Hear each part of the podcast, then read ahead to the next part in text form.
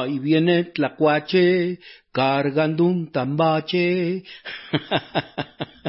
pues sí, porque ahora me agandallé dos costales de música. Chiquitos, pero picosos.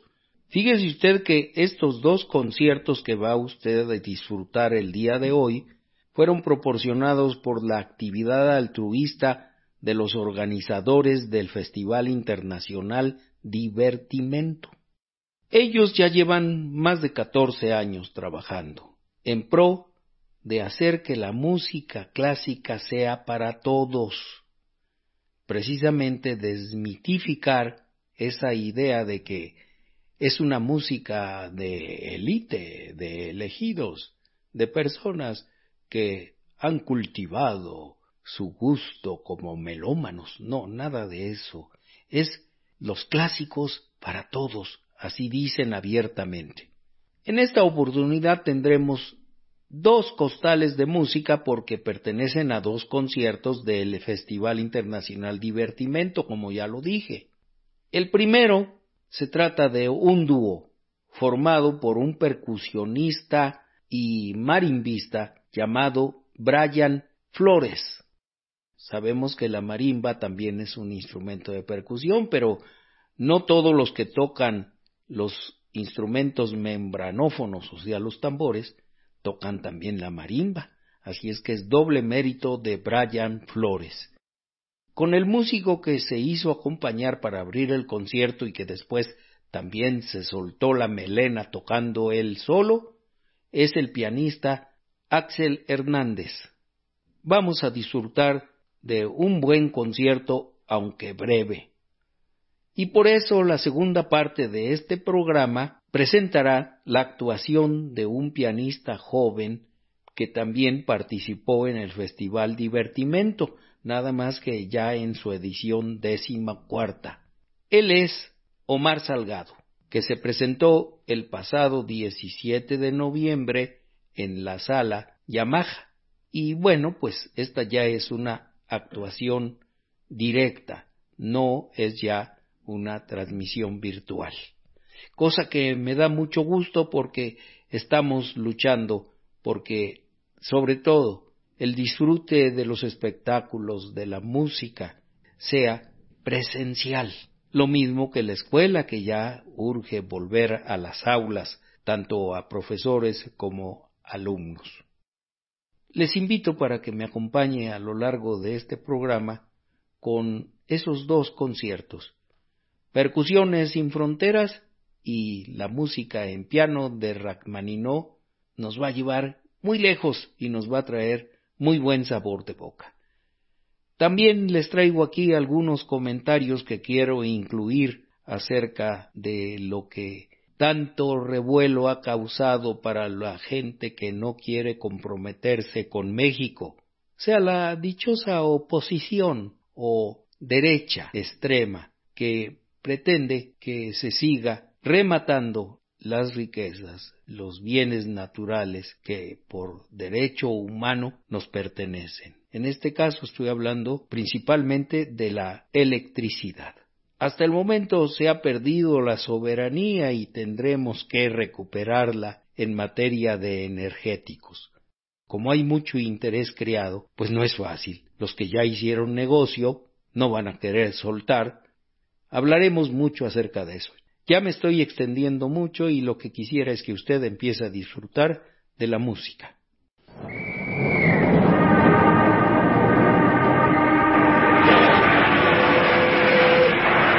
¡No hagan ruido! ¡No hagan tanto ruido! No hagan ruido. Música.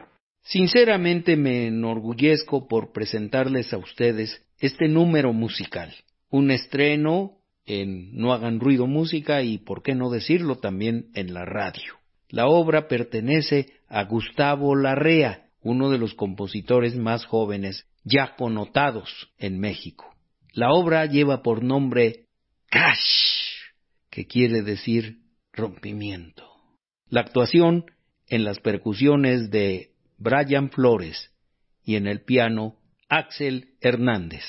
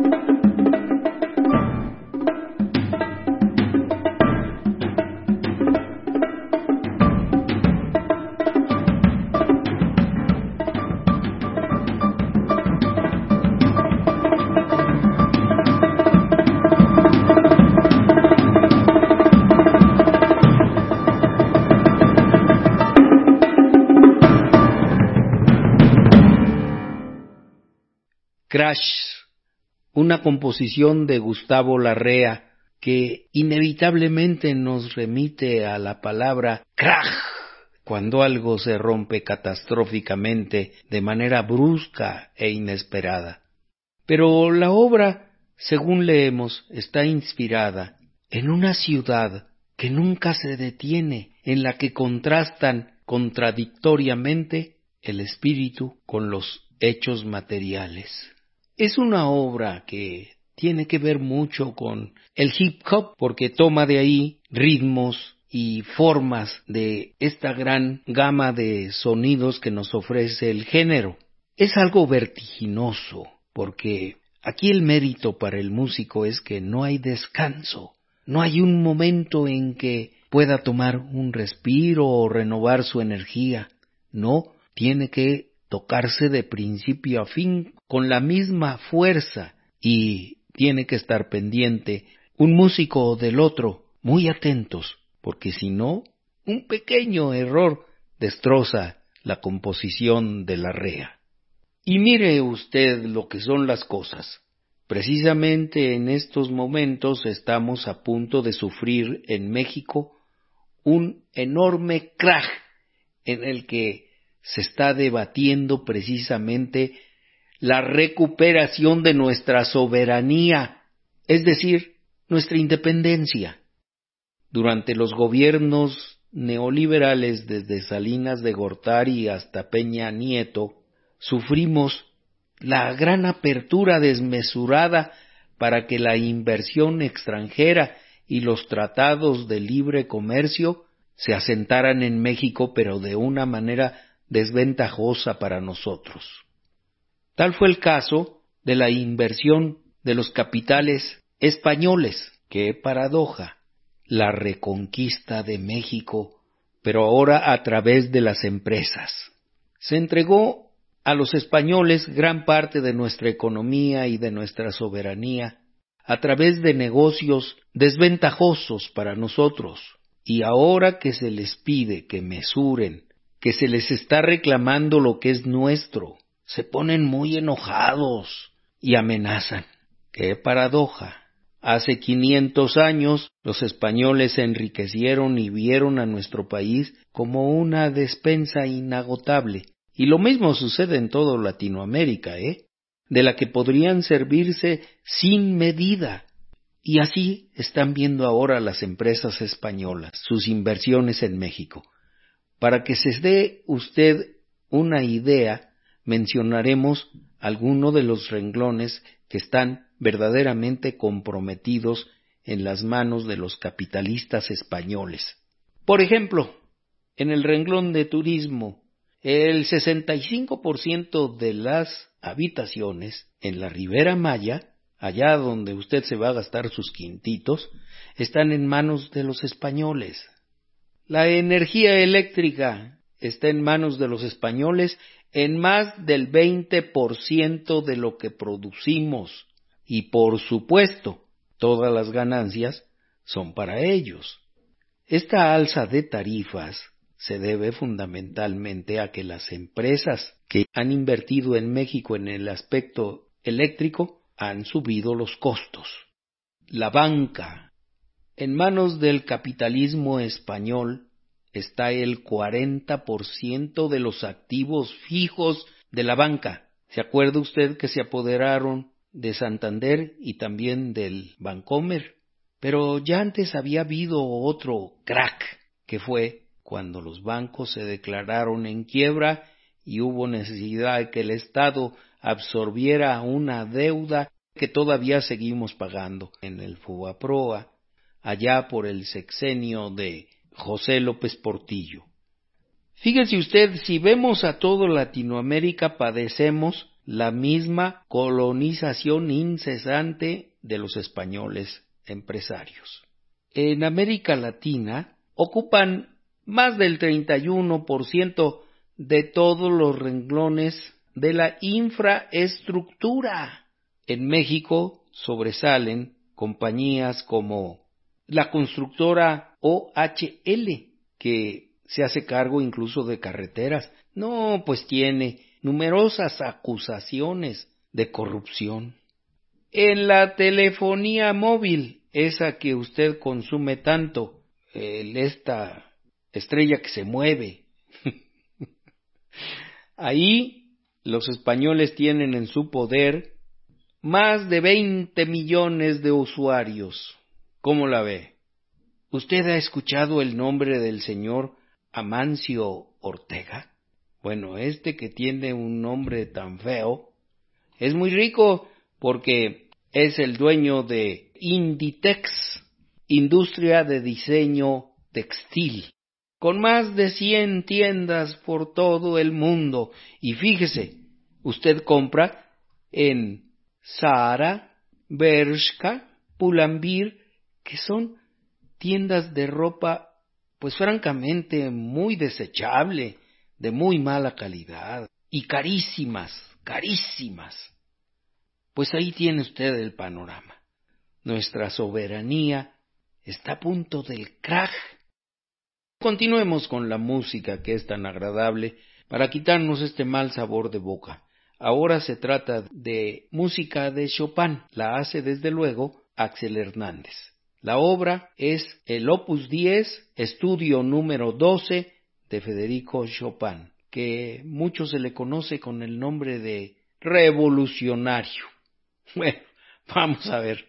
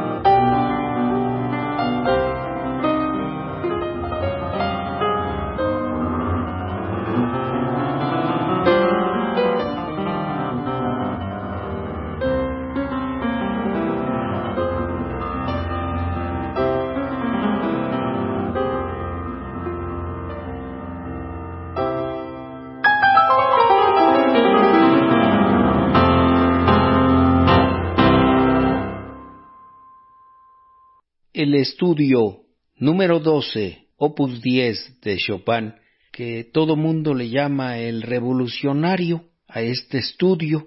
¿Por qué? Bueno, pues el año en que fue compuesto, 1831, Chopin lo hizo de una manera de protesta. Su estado de salud no le permitía más que expresarse, y qué bueno que así lo hizo a través de su música.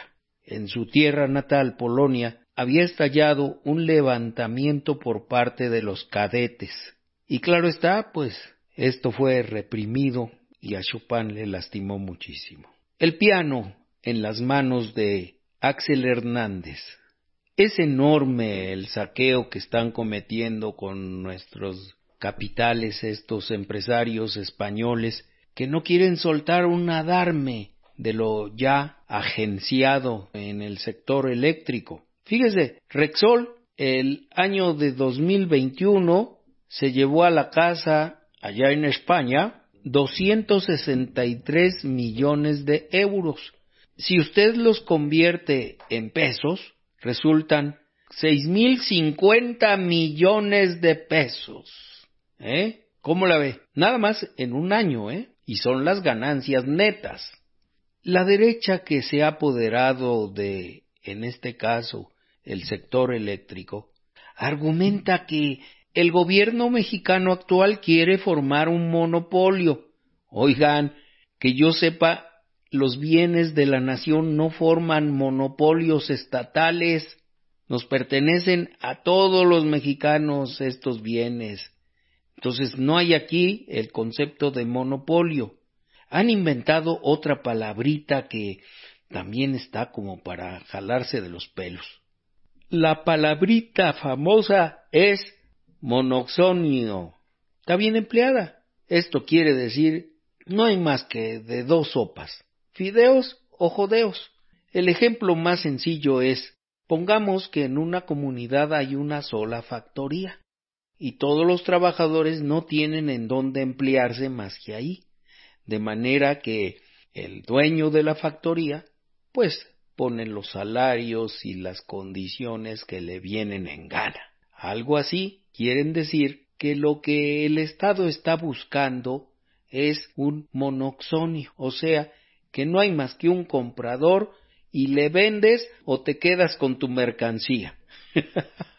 o sea que el Estado está aprovechándose de controlar la energía eléctrica para hacer y poner el precio que quiera. Eso es una enorme falsedad que la gente de derecha ha venido argumentando. Entonces no hay monopolio y no hay monoxonio en esta reforma energética de la electricidad. No nos hagamos tantas bolas. Tampoco podemos decir que es una actitud monopólica por parte del Estado en esta iniciativa de ley federal de la energía eléctrica.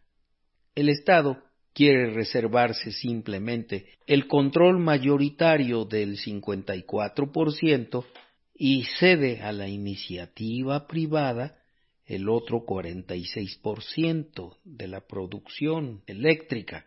Y es que, en realidad, hemos de ser sinceros, no tenemos la capacidad necesaria para surtir el 100% de la demanda de energía eléctrica en nuestro país.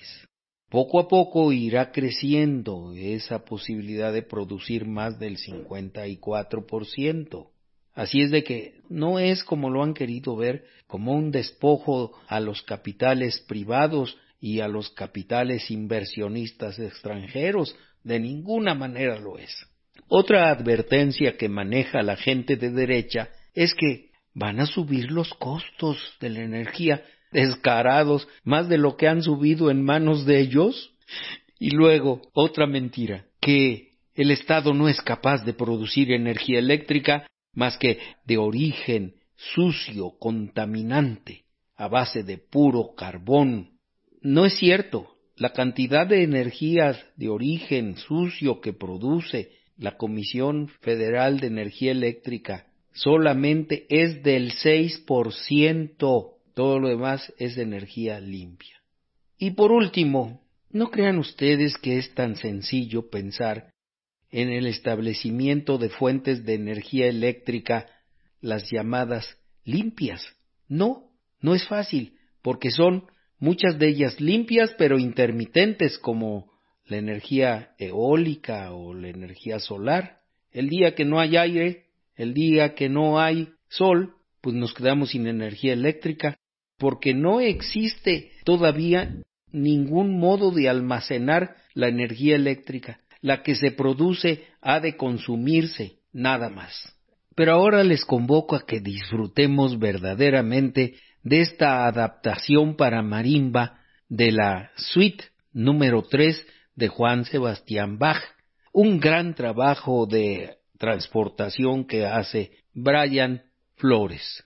Escucharemos el primer movimiento que es un preludio. Después una alemanda, continuaremos con una zarabanda y finalmente una giga. Vamos a disfrutar la marimba de Brian Flores.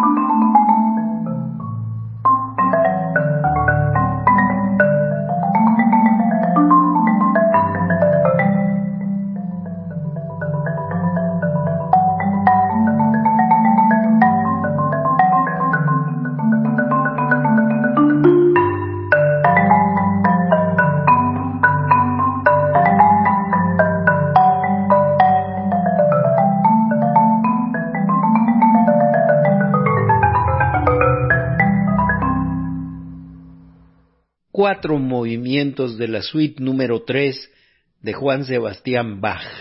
Aquí el gran mérito es que originalmente fue escrito para violonchelo y la transportación, el traslado a ejecutarlo en marimba es toda una adaptación.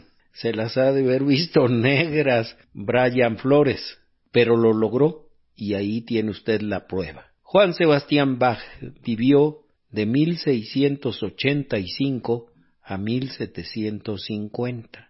Tantos años han transcurrido y ahora este muchacho nos le entrega en marimba para que sintamos el sabor de un instrumento que prácticamente es nacional, aunque también en Centroamérica se toca. Como les dije al principio de este programa, hoy presentamos dos conciertos, ambos pequeñitos pero de gran calidad. El segundo concierto fue una actuación en vivo en la sala Yamaha por el pianista joven Omar Salgado. Omar Salgado nos ofreció únicamente música de el compositor contemporáneo Sergei Rachmaninov y de él vamos a escuchar el preludio número 5 opus 32 que como todo preludio pues es muy breve. Escuchemos.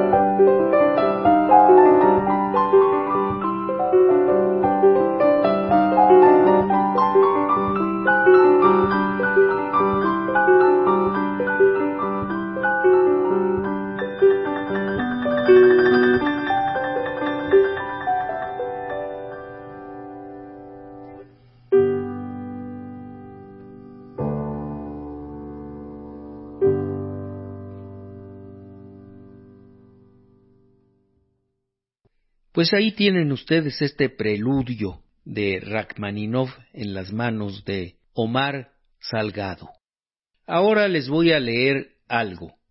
El pasado 12 de febrero, en el periódico La Jornada, el periodista Fabricio Mejía Madrid publicó lo siguiente. En estos días recibí una invitación firmada por el presidente de la Junta de Coordinación Política de la Cámara de Diputados, el priista Rubén Moreira, para participar en el Parlamento abierto sobre la reforma eléctrica. Me llamó la atención que el tema sea la democracia y la pluralidad. Me asaltaron varias preguntas. Uno, ¿Existe pluralidad en que los contribuyentes subsidiemos cuatro mil millones de pesos al año a las empresas extranjeras? Dos, ¿Hay debate sobre si las tiendas OXO pagan menos de luz que el resto de los mortales? Tres, ¿Es necesario acreditar que 54% del mercado para el Estado no es un monopolio? Cuatro. ¿Cuál sería la necesidad de contradecir que el litio es un mineral estratégico para la continuidad de la nación? Ay, se emplea el término pluralismo como si todos los temas fueran motivo de creencias y de valores. Ese concepto que puede ser político, moral y filosófico implica que existe una diversidad irreductible que no puede asimilarse a un arreglo definitivo entre principios rivales.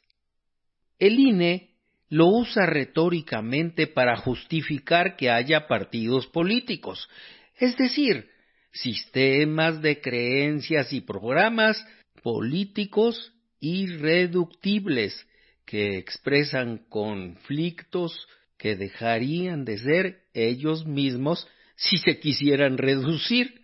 No obstante, ese pluralismo se perdió en el Pacto por México, que hizo de las privatizaciones una identidad política entre izquierda, derecha y socialdemocracia. Ahora sabemos que los legisladores fueron sobornados para lograr tal síntesis de metas o altura de miras, como dijeron en ese momento.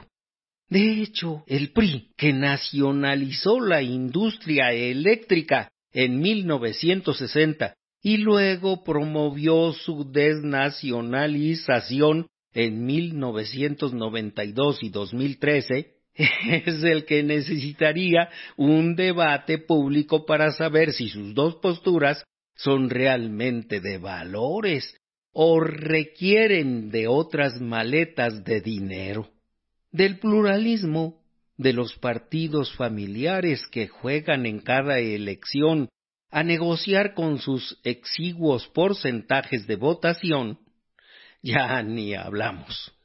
Pero recuerdo que en un desplegado de mediados de julio de 2020, los que sostienen que México vive una deriva autoritaria con López Obrador, insistieron en la reducción de los partidos a una sola coalición al llamar a ser un bloque opositor, PRI, PAN, PRD, que paradójicamente restablecería el verdadero rostro de la pluralidad ciudadana.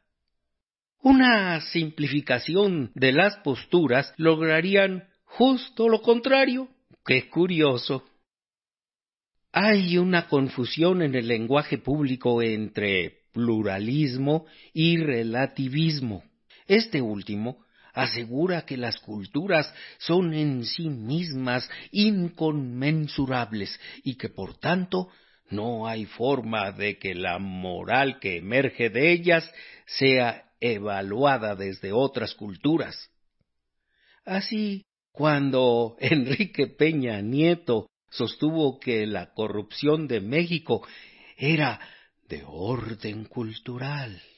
Lo que quería sugerir era que no podía ser condenada desde fuera, porque incluía desde la mordida del policía de tránsito hasta la estafa maestra una naturaleza, un carácter nacional. Los relativistas no creen en el desacuerdo, porque las culturas no son comparables entre sí. Dicen, son entidades en sí mismas esenciales, inamovibles. La forma de armonizar esas culturas inconmensurables es mantenerlas separadas en guetos, invocando la condescendiente tolerancia. Si la corrupción era una cultura como sostuvo el jefe del Ejecutivo mexicano en 2014, o sea, Enrique Peña Nieto, entonces había que tolerarla. También se le confunde con escepticismo, que es la creencia en que ninguna vía está más justificada que otra, es decir, que es mejor no ejercer un juicio. En realidad, nada de esto tiene que ver con la reforma eléctrica. No se trata de dos visiones del mundo, sino de intereses.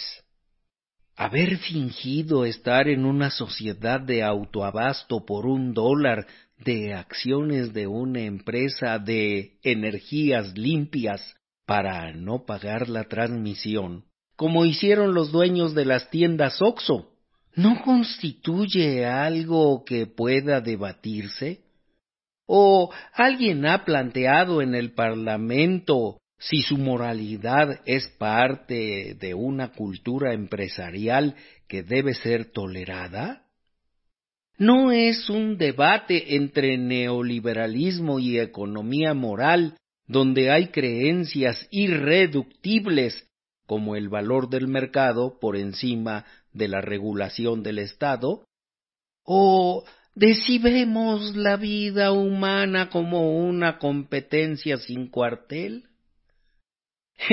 En realidad no es debatible el atraco que se ha cometido y que hemos pagado los consumidores normales de luz eléctrica. Tampoco si debemos seguirlo aguantando, condescendiendo y padeciendo.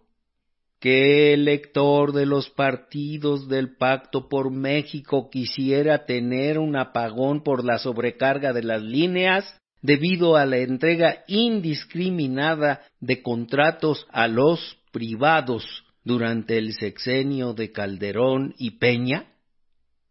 ¿Que el sufragante quisiera tener aumentos del 400% en el recibo de la luz, como sucede en España? Justo con la misma empresa que se introdujo como preponderante en el norte de México, Iberdrola, ¿Hay alguno que diga, sí, queremos seguir con ese modelo porque el Estado es malo en sí mismo? No desestimo el Parlamento abierto ni el esfuerzo que se ha hecho por convocar a distintas voces, pero hay una campaña que actúa por fuera de él que debe ser considerada. Además de lo poco que los medios de comunicación corporativos han escogido sobre sus debates, me refiero sobre todo a los lobistas de las empresas extranjeras y de los beneficiarios locales del autoabasto, los que han promocionado en anuncios muy bien producidos la mentira de que, por ejemplo, los OXO utilizan energías limpias y pagan más por ellas los que han amenazado con el horror a un apagón, porque el gobierno siempre es ineficiente. O la furia de los tribunales internacionales y los pagos por modificar los sagrados contratos. Las mentiras no son objeto de debate, sino de exhibición. La parte de la democracia incluida en la mesa de la Cámara de Diputados debería referirse a los ciudadanos y a las organizaciones sociales, no a los intereses corporativos, a los que el Estado respondió exclusivamente durante las tres décadas pasadas. Bastaría con lo que el director general de la Comisión Federal de Electricidad planteó al representante de los empresarios. ¿No preferirían reclamarle a un organismo del Estado por el servicio de la luz a tener que ir a buscar quienes sean tengan en ese momento los fondos de inversión de Iberdrola? Fabricio Mejía, Madrid. Pues vamos a cerrar nuestros conciertos musicales de hoy. Como les dije, la actuación del joven pianista Omar Salgado interpretando música de Rachmaninoff. Ahora se trata de momentos musicales. El presto. Escuchemos.